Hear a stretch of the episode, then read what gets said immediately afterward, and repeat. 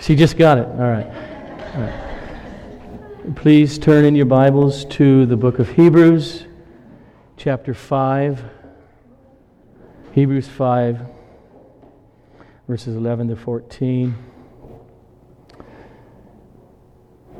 During this three week break that I have been taking from the Gospel of Luke, there's a, a unity to this little series. We started with chapter 10 of Hebrews, where we see that the writer says that the daily ongoing life of believers is lived in community in the local church where he, he encourages us to go on and inspire each other to love and good deeds, which happens in community where you are being vulnerable and being known and knowing and caring about others.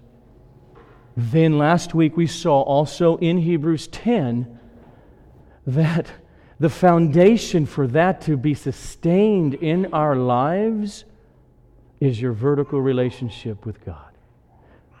Where He said to us in verse 22 of chapter 10, draw near to God. And we saw that that ongoing intimacy, daily fellowship with the Lord is not happening apart from doctrine. Bible, the gospel, truth. In the text, he says, since or because this is true, blood of Christ and all that that means. And because this is true, in other words, theology, therefore draw near to God. And that leads me to this third and final sermon of this series, and that is this. You cannot be developing and growing in your vertical relationship with God and overflowing horizontally to others if you are growing dull of hearing. Are you there? Verses 11 to 14, chapter 5 of Hebrews. About this, we have much to say, and it's hard to explain since you have become dull of hearing. For though by this time you ought to be teachers, you need someone to teach you again the basic principles of the oracles of God. You need milk, not solid food. For everyone who lives on milk is unskilled in the word of righteousness since he's a child. But solid food is for the mature, for those who have the, their powers of discernment trained by constant practice to distinguish good from evil. Let's pray. Father, my prayer is that you draw near not only in the word and the sentences of this text and how they'll be explicated by me to our minds. Oh, yes, that you cause us to be alert. But more than that, that you would awaken to any extent that we are dull of hearing. Oh, Father, cause the appropriate manifestation of salvation to be happening in the hearts of us, your people, this morning, in what you speak to us through the writer to the Hebrews. In Jesus' name, amen. It's no big deal that my son Caleb only comes up to my belly button because he's only five years old. But if by the time he's 14 years old, he still only comes up to my belly button, then we need to be terribly concerned about some disease in him. In this text this morning, what is clear is that the readers that the writer, really, the preacher, who's this is a sermon he's giving to them, is that the readers are stunted in their spiritual development. He says, You have need of milk. You, you can't handle solid food. They can't swallow a piece of steak any more than a two month old baby could. Uh, imagine a teenager stops eating food. And some, boy, that just hit me. That would be awesome. You save a lot of money. But, it, but if they stop eating food and revert back to drinking formula out of a bottle, that's what this author is saying about these Christians.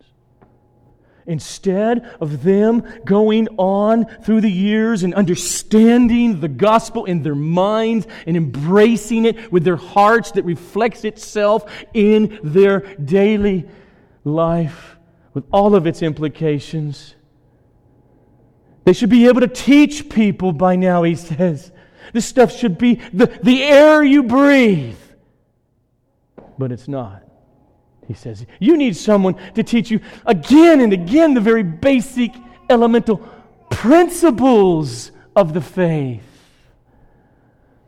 Now, the context, we start here in verse 11 of chapter 5, but the context of what's happening here, the, the writer has been saying, Do you see what God did in the Hebrew scriptures and with the people of Israel? Here's a type. Jesus is the fulfillment. Here's a type. Jesus is the fulfillment. You see how great Moses is? Jesus is master over, over Moses. And now here he goes again. There's this obscure figure in Genesis, Melchizedek. And he says, I'm going to teach you how Melchizedek is a picture of Jesus, our Savior. And here he goes, and then he pauses and he says, Oh, wait a minute. You're not going to get it. You won't be able to hang with me. It's going to go way over your heads. Think about it. Does that ever happen today? Does it happen in the church world today? Can't talk about that. People won't get that. What do we do about that? I think the first thing we should do is pay attention to what this writer thinks by the inspiration of the Holy Spirit. As he realizes, I'm going to teach you the glories of Christ. But you won't get it. I just, I struggle to get it over to you. Why? His answer is not because of your IQ not because of your intellectual capacities will you not be able to understand what I want to teach you. Not because this subject matter is only for ivory tower academics who want to really think about Christianity or God or the gospel in any depth. His answer is it's going to go over your heads because of your hearts. Because of your desires. And so before he plunges in to Melchizedek and then into the temple, the high priesthood, and everything else throughout this sermon to the Hebrews, he takes this detour to give them, and thus all of us believers down through the ages, a warning. And so get the context there's something wrong with this group of Christians that he's writing to. Their growth is stunted. They come up to his belly button, but they should be by now adults. And in chapter 5, verse 11, where this comes from, you, you can feel that he's been leading up to this in this letter. In chapter 2, verse 1, he writes, Pay close attention to the message you've heard, lest you drift away from it. In chapter 3, verse 8, he, he warned, Don't harden your hearts like Israel did in the wilderness. Don't be like that. It's a danger. All of us professing Christians. In chapter 3, verse 12, he tells the believers, Be very careful lest you have an evil heart of unbelief falling away from the living God. In chapter 4, verse 1, he says, Fear lest you fail to enter God's rest. And, and throughout Hebrews is this theme hold fast, hold firm to your confession of faith unto the end of your life or when Jesus comes back. And so, with all of these urgent admonitions, we begin to get this impression of that the writer senses there's some terrible disease going on in these Hebrew Christians, and it's stunting their spiritual growth. And so, in our text, in verse 11 of chapter 5, he names the disease he gets explicit. About this Melchizedek, we have much to say. We just can't wait. We want to just tell you the glories of Christ in it. And it's hard to explain it. Because, that's the word since means here, because you have become dull of hearing. There it is. That's the disease he names dullness of hearing. That's what's behind all the medicine that he has been feeding them with the exhortations. Pay attention. Don't lose heart. Fear lest. Fear unbelief in your heart. Hold fast. That's the remedy. That's his medicine. It is medicine aimed at the disease of dullness of hearing. You see, he says the problem, or the reason that these Christians cock their head saying, Mr. Writer to us Hebrews, that's too difficult. I, I don't get what you're saying. That's going over my head. He says the reason that's happening is because even though they have been Christians for years, they have become dull of hearing. Th- think about the travesty it, it, it would be if parents of a thigh high five year old says, Oh, yeah, I see that boy. He's much, much smaller than all the other children. Okay, let's fix this situation. And they call a general contractor to remodel the house so that they can lower the doorknobs and the sinks and the toilets and the light switches and everything else to cater to this disease in the child. Instead of bringing him to the physician to get diagnosed. And maybe there's a cure. Maybe there's an operation. Maybe there's medicine that will help him grow normally. That would be horrific. Think what a travesty it would be if centuries after the writer penned this letter to the Hebrews, that there were parents that, or, or there were pastors who refused to take their congregations to the doctor of biblical depth and admonition, but instead said, let's remodel everything. They just give in to the disease of dullness of hearing and they build their ministries around it. Well, I mean, what if they realize, well, I just noticed that so many people just can't take basic biblical doctrine like justification by faith alone. You try to explain it to them, their heads cocked to the sides and, huh? And they wander off Sunday after Sunday. You try to, instead of just, okay, Jesus is the answer, that's good enough, that's, that's good, instead of unfolding Romans and talking about what really happened on the cross with the atonement, or doctrine after doctrine of Christ, one person, two natures, of God who is one in nature and eternally exists in three persons, or the sovereignty of God over against the reality of the freedom of the will. How in the world does, does, does that work? But they realize when I try that, people's eyes just get glossy. You can tell that they're, they're not there. They get bored. So they got a solution. We'll refuse to prepare solid food.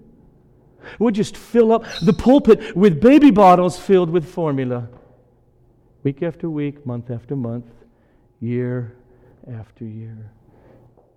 And they may feel that it's easier because it solves this tension that, well, if we just feed them the word, lots of people who may be happy to go to church might not be happy to come to church anymore. It helps them skirt this the difficult task of yes, bottle feeding true, genuine baby Christians, and at the same time feeding steak and meat to more seasoned Christians and rebuking those with a spiritual disease called dullness of hearing. The author does not take that path. He doesn't try to skirt the issue. This author, by the inspiration of the Holy Spirit, knows that the problem is not with the Bible. He knows the problem is not with the gospel. He knows the problem is not with doctrine. And he also knows it's not a problem with normal, everyday people who have more than enough intellectual capacity to grasp the teaching of the Bible. He knows this is a heart issue. He knows it is a desire issue. He knows it's a spiritual problem. The problem is not with what he wants to teach, the problem is with the people who are to be taught. Look at verse 11. In verse 11, he shows us that teaching God's word is a two way street. I so desire to unfold these truths to you, but they're hard to explain. He doesn't mean because I really don't understand them either, and therefore I can't explain them. It's not what he means. He means they're hard to explain because teachers feel if something's bouncing back, if hearts are springing alive and minds are churning. He says, I can just tell it's just hard to draw it out of me because of your dullness of hearing. In other words, the two way street is there is the knowledge, there is the exegetical work, the interpretive work of Scripture, there is the ability of teachers in the church to explain things clearly. Yes. And there is also the receptivity of hearers. The best, and I say this with no hesitation, the best teacher in human history used to exhort his hearers with He who has ears, let him hear. Because he knew many people will not understand what he's saying. He exhorted his hearers take care, be very careful then how you hear. See, If Jesus is the teacher and the message is not getting through, guess who is at fault? When the hearers are dull, teaching, which means it goes from one person or the words written down in your Bible in your home. Teaching doesn't happen unless the receiver gets it. That's teaching. But when the hearers are dull, that process is stunted. It's really difficult. And then he goes on to explain what he means by dull of hearing to these Hebrew Christians. Let's just start again at verse 11. About this, we have much to say, and it's hard to explain since or because you have become dull of hearing. For, that means he's going to explain what he meant now. For, though by this time you ought to be teachers. You need someone to teach you again the basic principles of the oracles of God. You, you need mommy's milk, not solid food. For or because everyone who lives on milk is unskilled in the word of righteousness, since or because he's a child. But solid food is for the mature for those who have their powers of discernment trained by constant practice to distinguish good from evil. He's just said, to the extent the Word of God, with its glorious promises, the foundation of those promises, the, the picture of the glory of God through Jesus Christ from Genesis to Revelation un, unfolded to the extent that's not received, looked at, viewed, as Paul puts it in 2 Corinthians, that we may behold the glory of God in the face of Jesus Christ, and thus practiced by daily repentance when it's needed spurred on in the hope of the gospel again when it's not put into practice. Your senses won't be trained. And the more they're not trained the word of god is bouncing off your heart week after week. That is what he calls dullness of hearing. And in this sermon of this writer to the Hebrews, his whole goal is to be very practical and help these people get to heaven. And his practical mind says, I know what that means to preach and to teach doctrine, which the book of Hebrews is loaded with now, just pause for a moment. What I mean by doctrine is simply this what the Bible teaches. What does the Bible teach about Jesus? That right there is called the doctrine of Christ or of Christology. What does the Bible teach about heaven? That's the doctrine of heaven or the end times or the second coming of the eternal age. What does the Bible teach about God and His nature? It's the doctrine of God or the doctrine of the Trinity. You can just go on and on. What does the Bible teach about election?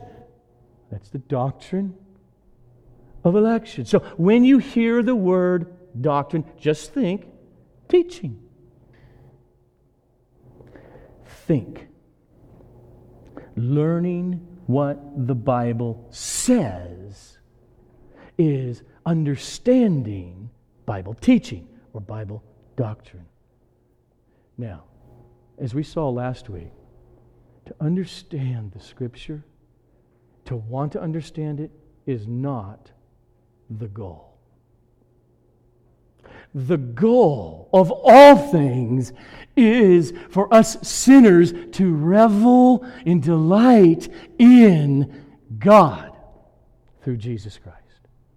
And the means He has given is His Word. And so, doctrine is there so that we would see and behold the beauty and the glory of God, and we would revel in it. And thus, in so doing, we would grow from one degree of glory to another. But we live in a day of dumbed down Christianity where there's a lot of opposition against straightforward expositional Bible, thus doctrinal preaching and teaching. Saying goes, doctrine divides, but love edifies. Interpreted, let's be extremely ambiguous about Christianity and what we think it is. But see, even that statement, doctrine divides but love edifies, is a doctrine. Every professing Christian, every single one, has doctrines. They may be sound doctrines in line with Scripture, or they may be unthought through, shallow understandings of Scripture and at their core, because of the shallowness, are unbiblical. They're wrong. They're distortions of the truth. So if you're a Christian, you cannot avoid being a theologian on one level. The question is are you growing to be sound in biblical teaching? Or are you shallow and mixed up and unbiblical in your theology? And the question that this text this morning asks of every one of us in this room. And it asks it today, and it will ask if you're alive 33 years from now, it's asking you again that day is this Do you have the disease? of dullness of hearing. Let me concentrate on that word dullness for a minute. That's the disease. Dullness of hearing. That word dull, nothroi, is the Greek word. It means lazy or sluggish. But I think key to really understanding what this author means is to look at the only other time he uses this same word in the book of Hebrews. So just flip over a page to chapter 6, verse 12. But let me start with verse 11. He says, And we desire each one of you to show the same earnestness. To have, okay, what should we have? The fullness or the full assurance of hope until the end. Why would we want to do that? So that you may not be sluggish. That's the word. No Nothroi. So that you may not be dull but instead you'll be imitators of those who through faith and patience inherit the promises. So the writer here has just told us what the opposite of dullness of hearing is it's diligence, it's earnestness to have the truth of doctrine, of the gospel, of Christ, of his high priesthood of his incarnation, of his substitutionary sacrificial death, of his resurrection. We can go on and on and on, of how you live that out in the Christian life. He has just said the opposite of dullness of hearing is having those truths not just sit in your mind, but affect your heart.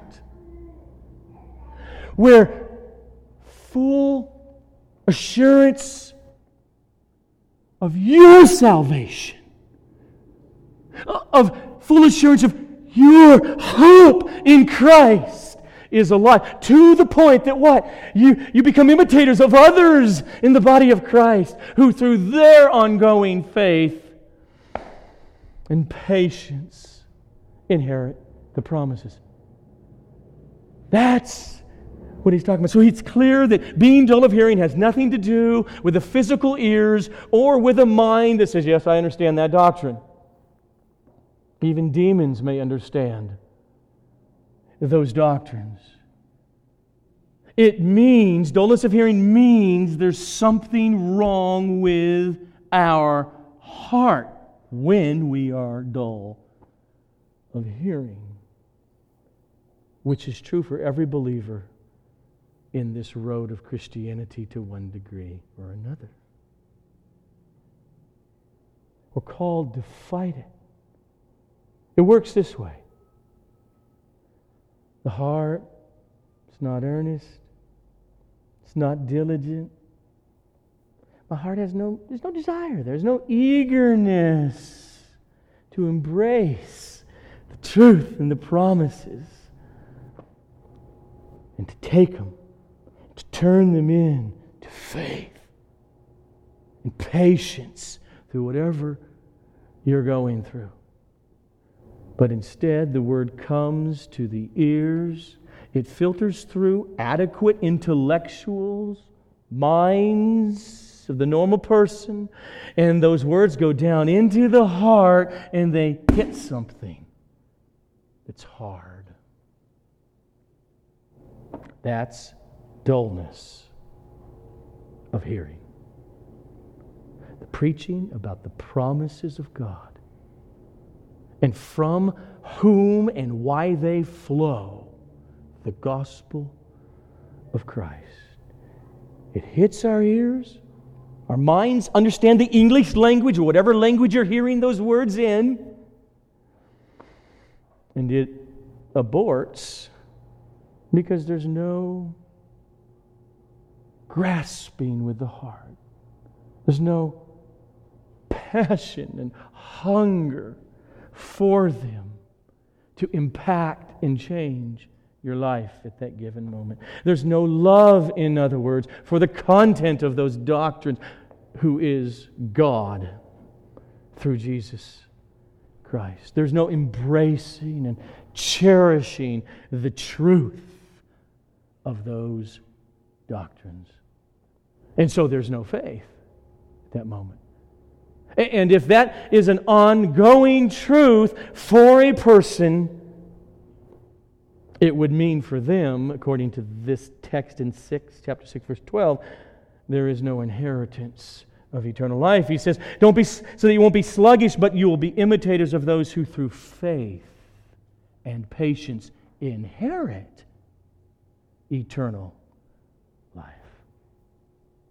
And that's the whole reason the writer penned to be the means to help these professing Christians not be false, but to endure, to hold fast to the end, and inherit eternal life. And so he knows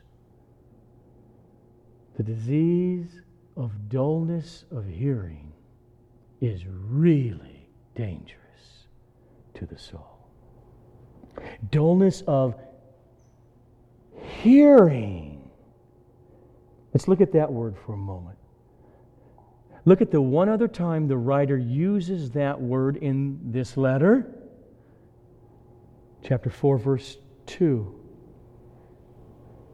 For good news came to us with, with the message of Jesus Christ, the gospel, just as it came to them in the wilderness. But the message they heard did not benefit them. Why? because they were not united by faith with those who listened. Okay. Where he says, the message they heard, it's the same Greek structure as our text. The word of hearing. That's what he means. That's what he said. Uh, like our text dullness of hearing. So here we see the same problem again. The word of hearing, they hear it, they understand it in the sense that they understand the language. I know what you're saying, Moses. But in that hearing, they're rock hard. I, I will not be moved to repentance, to faith. I, I will not delight in such a God who said such a thing to me. That's what's going on in the wilderness that, that, that it, this writer is referring to. And he just summarizes it this way the word comes, oh, they hear it. But it doesn't benefit them because it's not united with a heart of faith. That is dullness of hearing. The message they heard did not benefit them because those words, the word of hearing, was not united with a heart of faith by those who heard or listened. The word goes into the ears, filters down to the heart, and it meets dullness, boredom, hardness of heart. The opposite of dullness of hearing is hearing with a heart of faith. I mean, trust. Which means, as God prepares a meal, you say, Wow, that's. My spiritual taste buds are hungry. Yes, please, please give me more. I want to eat. It meets that heart and thus it produces obedience. It, it's, it's crystal clear. Just if you're there in chapter 4, just look up a couple verses to what he just said in chapter 3, verses 18 to 19. It's crystal clear. And to whom did he swear, God swear, that they will not enter his rest, but to those who were disobedient. So we see that they were unable to enter because of disobedience. Is that right? Someone's got to look at their Bible. He said, so we see that they were not able to enter because of, he didn't use the word disobedience that you would expect. He used the word unbelief. A heart that doesn't trust in Him and cling to Him, like Moses or Joshua or Caleb or other examples in, in, in the wilderness. That's why He made the switch from disobedience to unbelief. Because the root of disobedience is always, I don't trust you right now. God. No, go this way and not that way because I am your God and I'm looking out for you. No, I'm going to go this way. Means I don't trust you. It's a lack of trust in the promises of God when we have lapses of faith, like our father Abraham. So when the writer says these readers have become dull of hearing, he means they hear with their ears but they're unresponsive. More and more unresponsive with their hearts. Their hearts and their desires less and less embracing what they're hearing.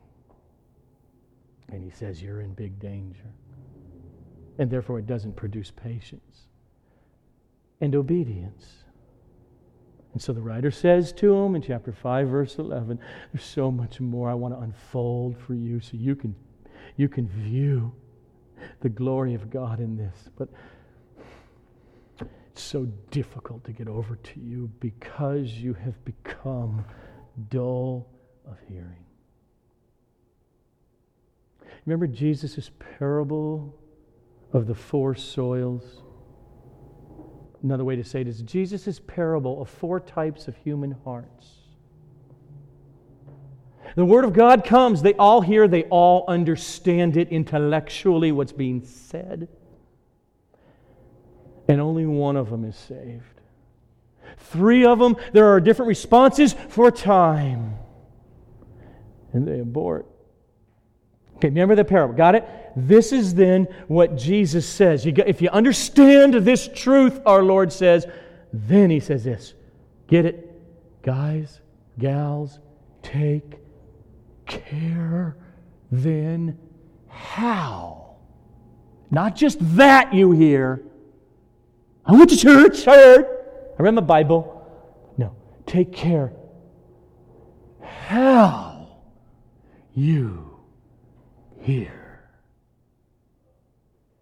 Why? He goes on. Because to the one who has, more will be given and from the one who has not, even what he thinks he has will be taken away. In other words, if you have grace to hear and receive the word implanted in the heart and thus is producing fruit, he says, I got so much more for you. I'll send the writer to Hebrews to you and give it to you and he'll have a good time and no problem explaining it.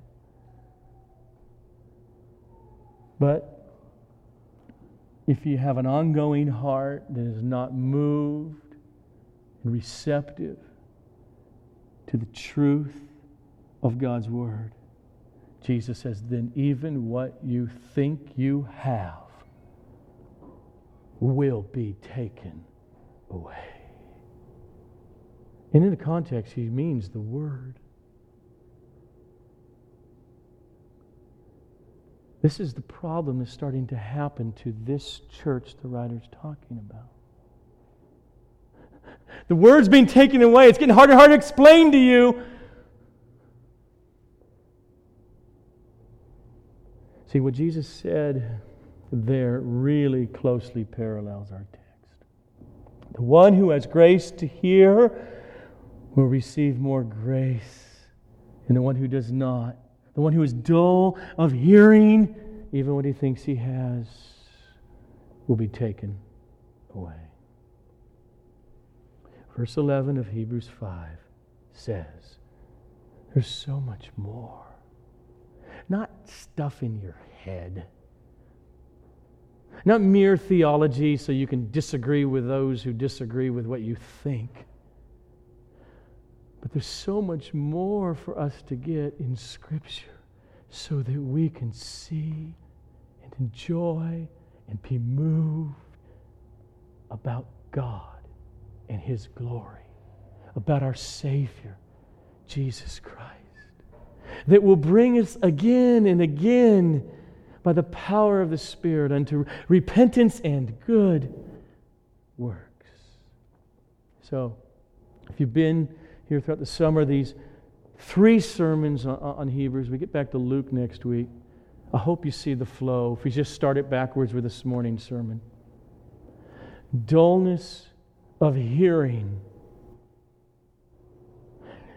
leads to not drawing near to God, which, as the fumes run out on whatever momentum you had, leads to a lack of biblical church life, body life. Encouraging one another every day unto love and good works, being known, being exposed, loving and knowing others. That's what these three sermons have been about. Let me just close now with three exhortations concerning this foundation of our text this morning. First is this I plead with you that in your Bible reading and while you listen to expository preaching, to ongoingly purpose to be diligent and earnest in how you hear. Prepare your hearts before you get to church on Sunday morning. Look, we're all real life Christians here. We don't play. We know, look, we have jokes about why I don't drive to church with my wife and the kids. Okay? It'd be more work. Plus, I got to get here a lot earlier.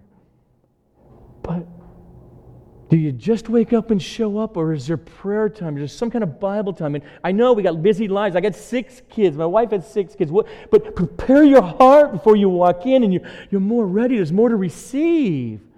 Instead of finally, by the time this sermon right now is closing, I'm, whew, okay, my heart's finally getting softened. In other words, lazy, sluggish, drifting, passive, dull listening is extremely dangerous.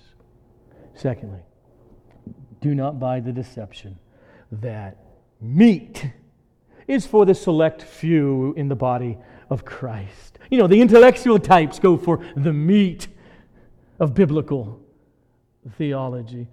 Uh, for the rest, the vast majority of Christians, milk is just fine. It's the opposite of what this guy's saying.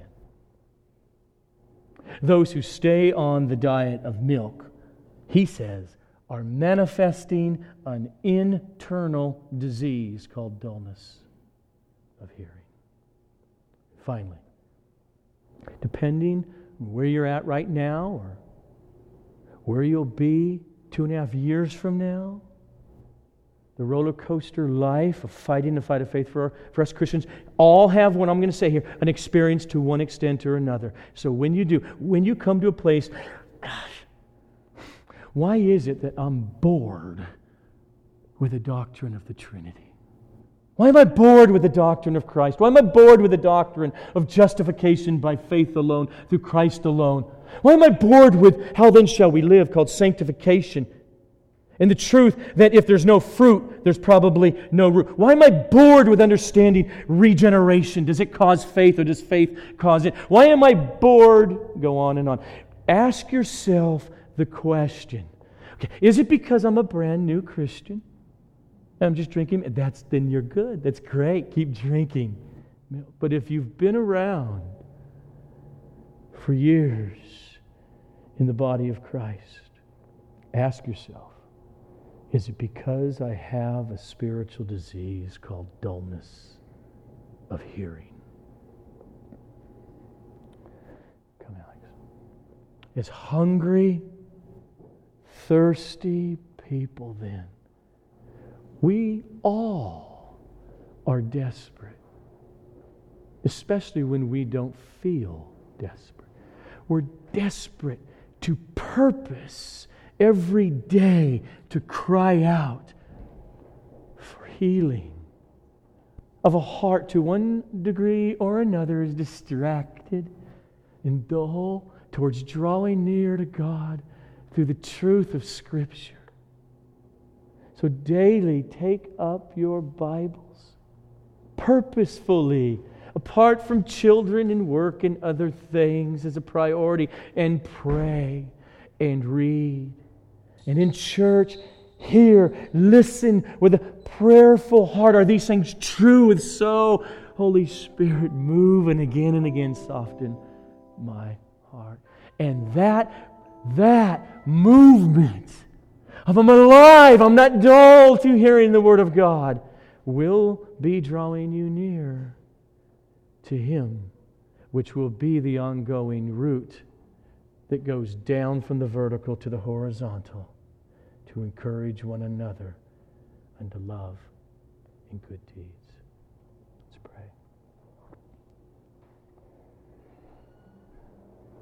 pray. So, Father, I, I pray first on behalf of any right now in the sound of my voice who has never as of yet come near through the blood of Christ to freely receive eternal salvation. Open their eyes. Let the wind of the Spirit blow in new birth so that saving faith springs forth. And for those of us who have been so graced by your sovereign, saving be placed into the body of Christ and secure. Continue to manifest the fruit of that by causing our hearts to be hungry, to taste and see again and again the beauty and the glory of your Son, this glorious gospel through the Word of God. Cause our hearts to be renewed and refreshed with hunger throughout this coming week to be so unsatisfied in not drawing near to you experientially through the Word of God. Oh, do it and use us to the glory of the name of Jesus in loving deeds